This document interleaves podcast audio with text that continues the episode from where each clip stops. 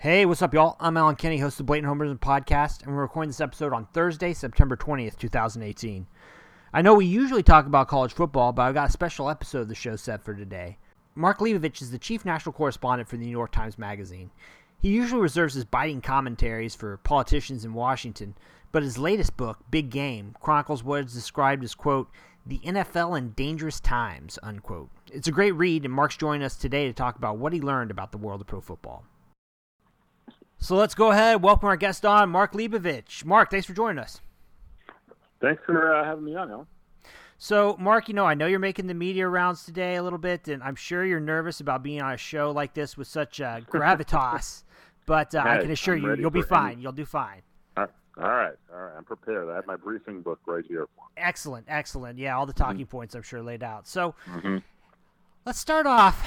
You know, reading Big Game. You talked to I mean, everybody who's anybody in the NFL, you know, Roger Goodell, Jerry Jones, Tom Brady. Mm-hmm. You know, of all the people whom you spoke to for this book, you know, what two would you say would be the most extreme, maybe dichotomy of personalities, or the interview experience was, was the uh, hmm. biggest, you know, uh, polarization, maybe? Interesting. Um, I will say Jerry Jones was the extreme version of um, probably willing to say anything and really doesn't give a damn um, and Roger Goodell being the other extreme of absolutely straitjacketed and afraid of like a chandelier falling on his head. So those were, I would say that of the two people I interviewed, those were like, for as fun as Jerry Jones was to interview, um, Roger Goodell was was much more. I wouldn't say unfun. Yeah, actually, I'll say unfun. Uh, was just to interview him. How's that? Yeah, no, that works. So, you know, mm-hmm. reading this though, you mentioned that there's a early exchange where uh, you're talking with his wife at some event, and it sounds like she's kind of a uh, firecracker, huh? Jane Goodell, yeah, I love her. She's great. She, um, I was at a NFL owners meeting, and I write about this. I think at the end of one of the first chapters, and there was some cocktail par- uh, party where they just sort of like feed us, like a lot of the media, a lot of the team people, a lot of the various hangers on you find at an NFL owners meeting. And uh, there was Jane Goodell, and I, I had had a few drinks. An ostentatious display of the NFL shield that the commissioner makes you um, keep at your at your estate. And she said, "Well, other than the tattoo he has on his chest." And I thought, "Hey, that's pretty funny." And I said, "I'm totally putting that in my book." and she said, no, no, no, it's off the record. And I said, nope, nope, it's on the record. She goes, all right, if it's on the record, I'll tell you about the tattoo he has of his ass, on his ass, the NFL shield. So, I, you know, she had a friend for life of me in that point. And the next time I talked to the commissioner, I, I had to, of course, fact check this. And he, um, I, I told him what I just told you, and he chuckled sort of nervously. But then, just to make sure uh, this was on the record, he, he told me that, that he does not have any tattoos, and this was a very serious issue with him, and he wanted to make sure that he did that. Now, I did not fact check this in any way further, but uh, that that is his main. He, that is what he maintained. I can I, I can just see him now uh, taking this very mm-hmm. seriously. So anyway. very seriously. I mean, you know, there are so many matters that that could possibly bring shame and, uh, and dishonor to the league and to the Shield. He always has to be vigilant and that's a real big, you know, uh, theme of this is how seriously the NFL takes itself and its, uh, you know, integrity Correct. and whatnot, whatever.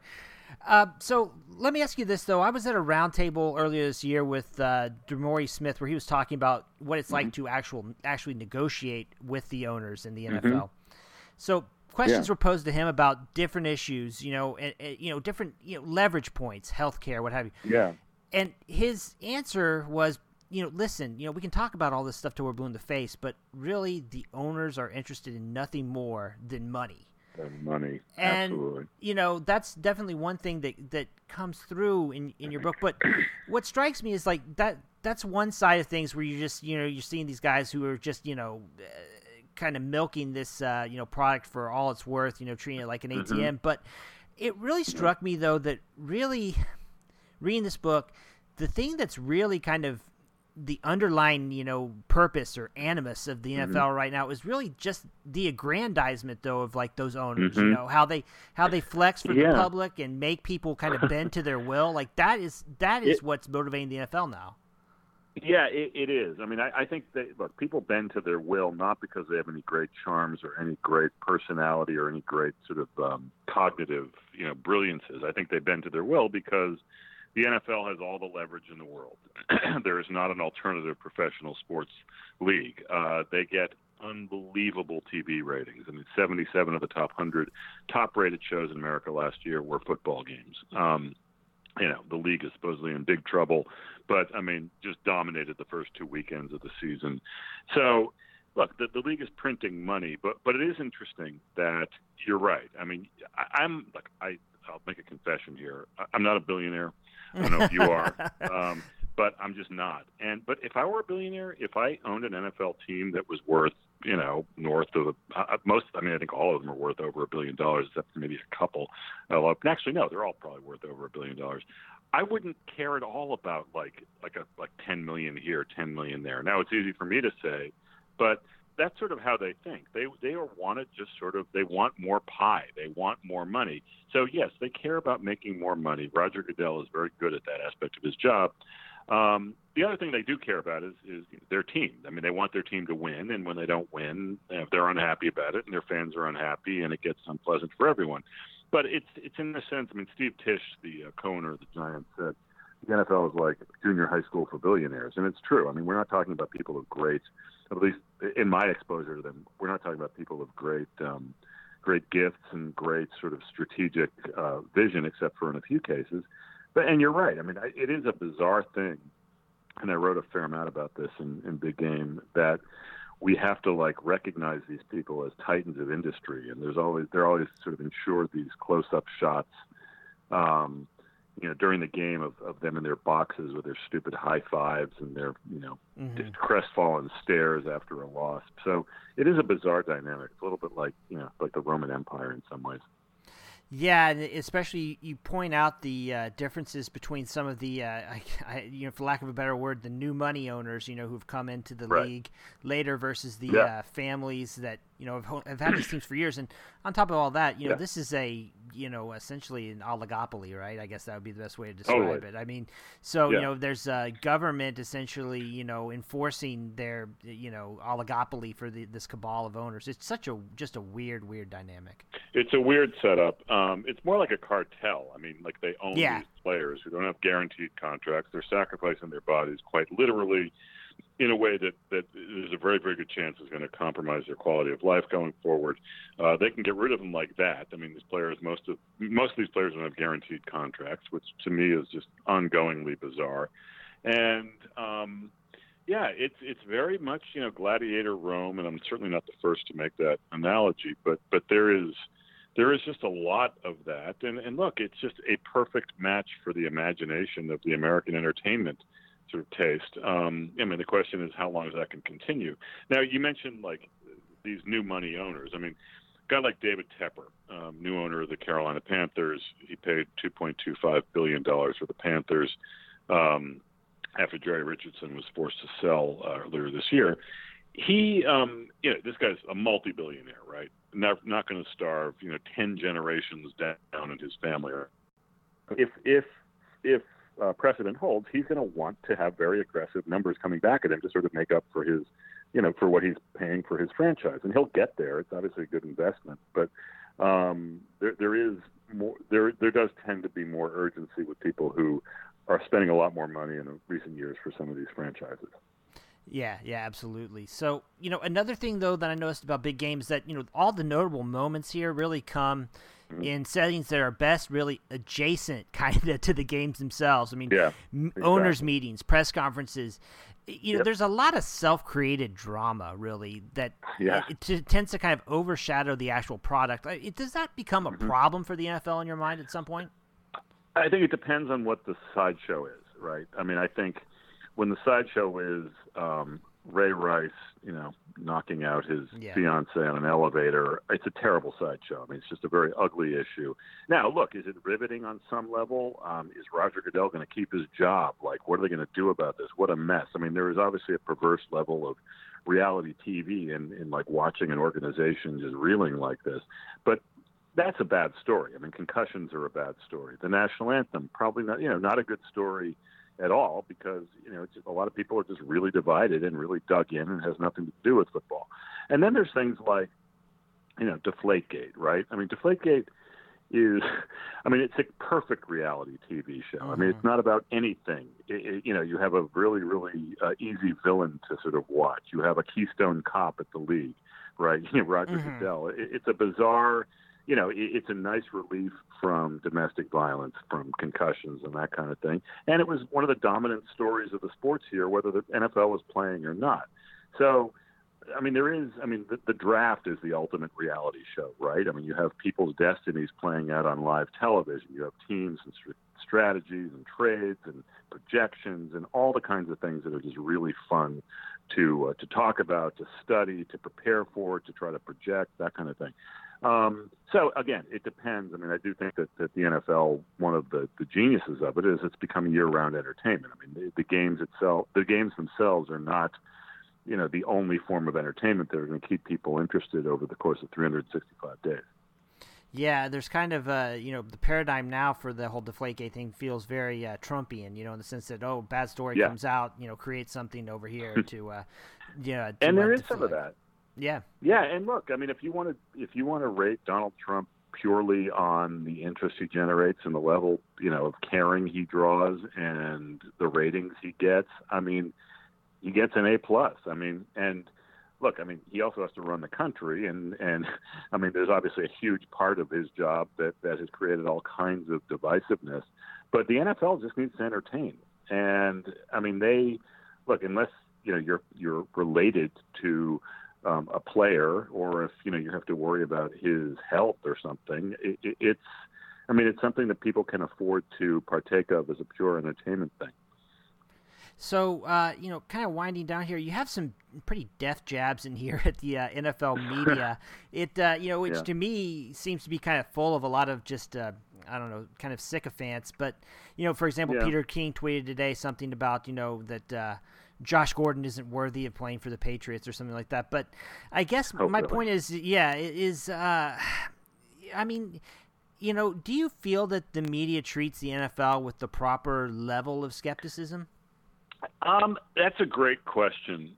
Um, I've thought a lot about this. I, I think I have a lot of respect for a lot of these sort of insiders. I mean, the, the, the basic problem we're talking about here is that most of them, or many of them, work for a corporation that has a mm-hmm. major business relationship with the NFL. Okay, I mean, I work for the New York Times. Okay, there is no way we are ever going to have a major business relationship with the White House, with the United States Congress, with I don't know. I mean, yeah, I guess companies are going to advertise with us, but there's a pretty legitimate church and state thing going on there. But no, so it, it's just it's a really unique situation. I mean, when I'm I've been promoting this book a fair amount the last few weeks.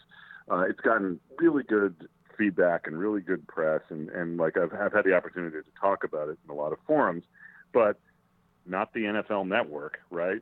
I mean, not a lot of ESPN, and I just know that there's a lot of pushback from the league that like let's like not talk about uncomfortable things with this guy. And like they're in a position to do this, and the people who work for them, whether they call themselves journalists or not, are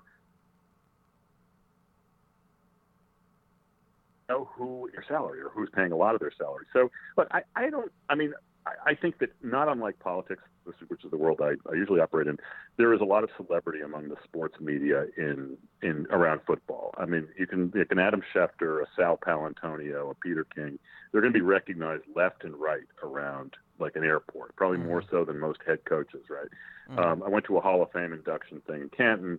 Uh, biggest crowd was around Chris Berman, right? I mean, more so than any of the oh, Hall of Famers. And so, no, I mean that's sort of the world we live in. But football is very, very much a, part of that. But ultimately, look, th- there's this really similar vibe to when I was writing about Washington, this book around Washington, which is it's the swamp. Everyone's kind of part of the same deal. And I think, I mean, I'm sitting here today in New England. I mean, I'm just I'm doing a bunch of media in Boston as part of this tour, and it is amazing. I mean, the Patriots are such a big story, but some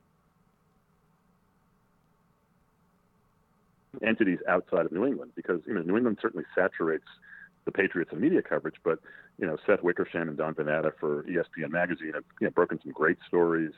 Uh, Ian O'Connor of ESPN has a great new book out mm-hmm. on, on Belichick, supposedly. Um, you know, and then even like you know TMZ broke the Red Ray Rice story. Yeah. I mean, these are not. I mean, these are kind of outsiders. These are outside the the people who, who build themselves as insiders. So it's a different kind of media. And look, I I never want to be part of that, and I don't really care about being invited to the pres the, the commissioner's Super Bowl party next year because I probably won't even be invited to the Super Bowl. So that's fine. Um, I got a day job now, but um, it, it's all. But no, it, it is an interesting dynamic, and I, I did try to take a somewhat critical eye of, of that part of the industrial complex. All right, and I know that uh, we need to wrap up here, but last question for you: Do you feel mm-hmm. better or worse about being an, a fan of, uh, or or I guess you know, an interested viewer of the NFL after uh, after this whole project? That's a great question. Um, you know, I, I, would feel I would say I feel worse. I think it's it's just not. Um, it, it's it, it's not a heartening thing to get to know a lot of the people who run and own this league. I think the league will survive because I think the game is itself so fabulous and perfect in some ways, and so riveting in its entertainment. But I think it will survive because of the game, and in spite of the people who who run and own it. But having said that, look, I mean, I can I can think about all these pretty important issues and the morality of it and and health and safety things, you know, till I'm blue in the face. And if there's a game on I want to watch, and it's Thursday night or Monday night or Sunday night or whatever, and um, I don't have anything else to, I'm probably going to watch.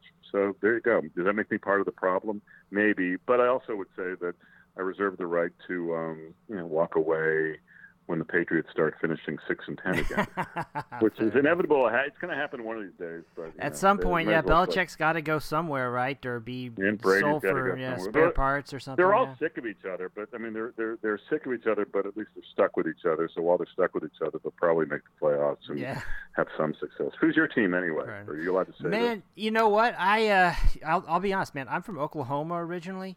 Uh, okay, so Dallas, I love right? college. Well, I love college football. I'll be honest, man. Like Okay. I'm so Mhm. lukewarm on the NFL. Uh, I mean, to me, Okay. it's it's very vanilla.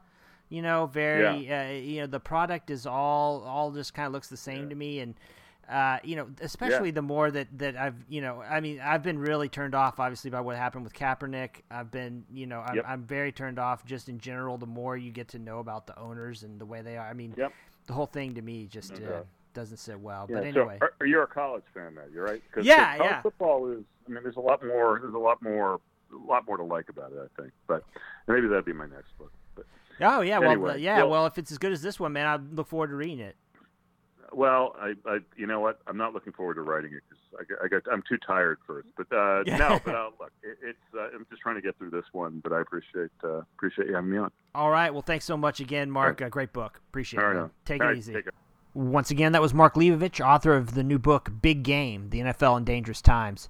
It's available now in bookstores and on Amazon.com, and I bet you can even get it for your iPad or Kindle too. Thanks to Mark for coming on today's show, and thanks to all of you for joining us as well. For the Blatant Homerism Podcast, I'm Allen Kenney. Take it easy.